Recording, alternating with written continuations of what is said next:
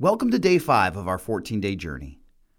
Today we'll hear Mary's story called God Has the Answer for Frictions and Barriers. Then we'll take a few moments to reflect on what we heard and then invite God to speak to us as well. There were many frictions and barriers between staff members in one elementary school of which I was given charge.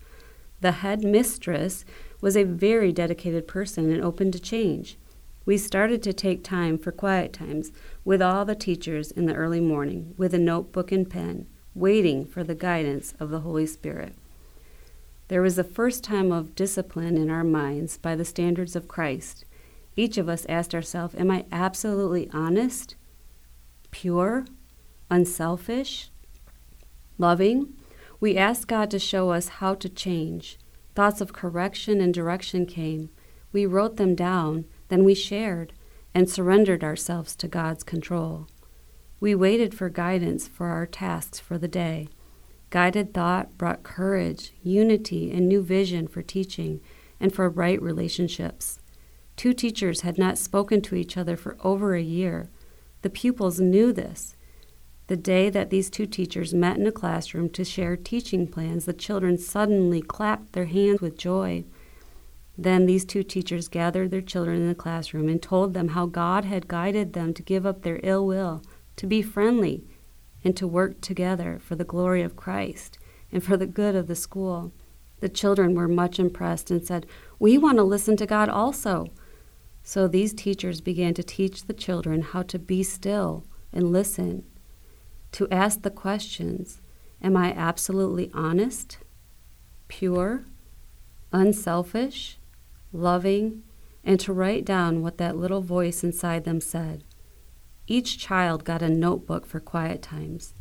There was one teacher who would never share anything in the staff fellowship. We were all praying for her. One day she shared. She told us that some years previous she had stolen a gold belt from her aunt. She wept, but we all started to sing, Praise God for her courage and victory to confess. She told us that it was in the bottom of her trunk. We prayed and waited for guidance as to what she should do about it, and how and when. Clear thoughts came, and she obeyed, and became indeed a new person, joyously free. That week there was a theft in her classroom. Someone had stolen money from the teacher's desk. She asked the children to be quiet for a few minutes. We'll ask God what we should do. In these moments of quiet, the thought came to her Tell the children about the gold belt. She obeyed.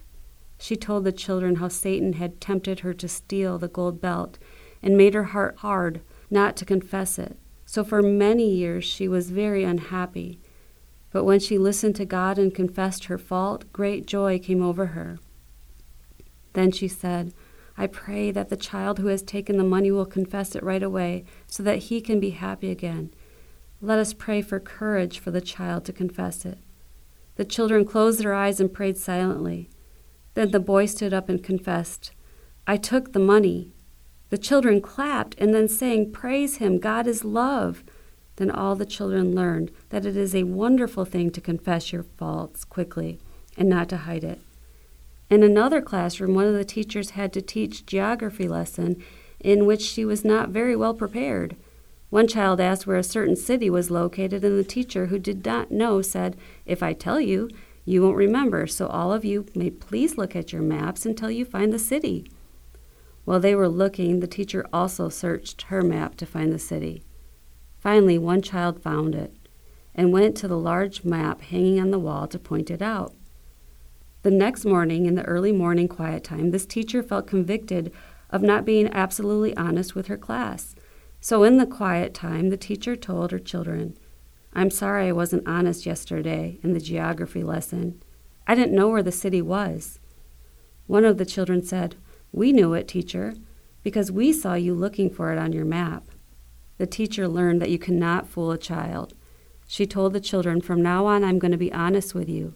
If I don't know the answer to your question, I will tell you the truth, and then we can all look for the answers together. Mary says God wants to lead us, to help us understand ourselves. When we do, we can move towards healing in our relationships. If you can, Have every person who is listening get a pencil and some paper. Let's pray and ask God to speak to us. God, you want to show us what we need to know about our hearts, our lives, and our challenges. Give us ears to hear you and hearts that are willing to obey. Let's listen to God for one minute and see what the Spirit wants to say to us.